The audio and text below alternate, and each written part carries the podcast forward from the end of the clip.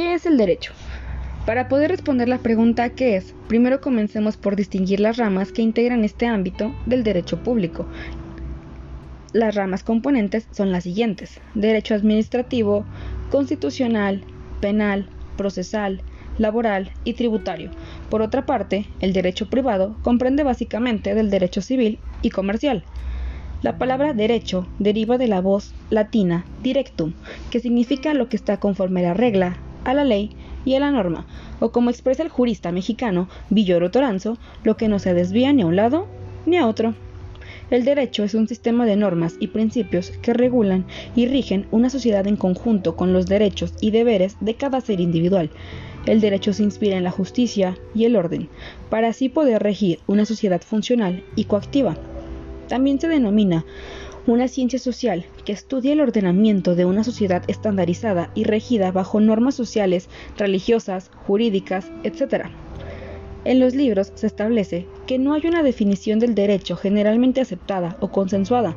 Las cuestiones más generales sobre el carácter y el contenido del derecho son estudiadas por la filosofía y la teoría.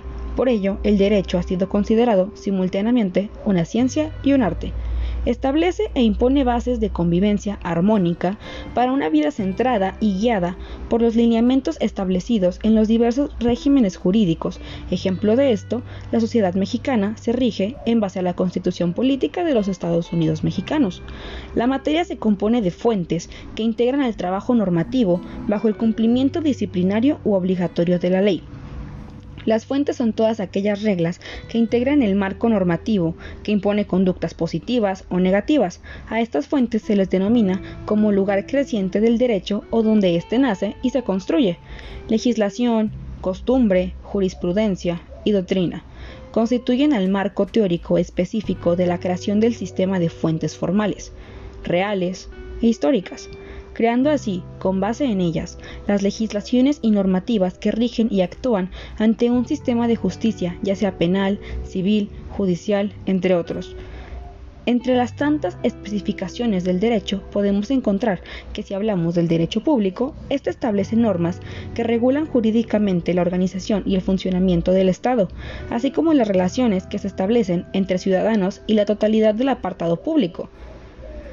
La producción del derecho, tal como lo conocemos hoy, es básicamente estatal y tiene su origen en la institucionalización del Estado moderno, a partir de la Edad Moderna, siendo su ejemplo clásico la homogénea del Estado español, tras la unificación de Castilla y Aragón con los reyes católicos.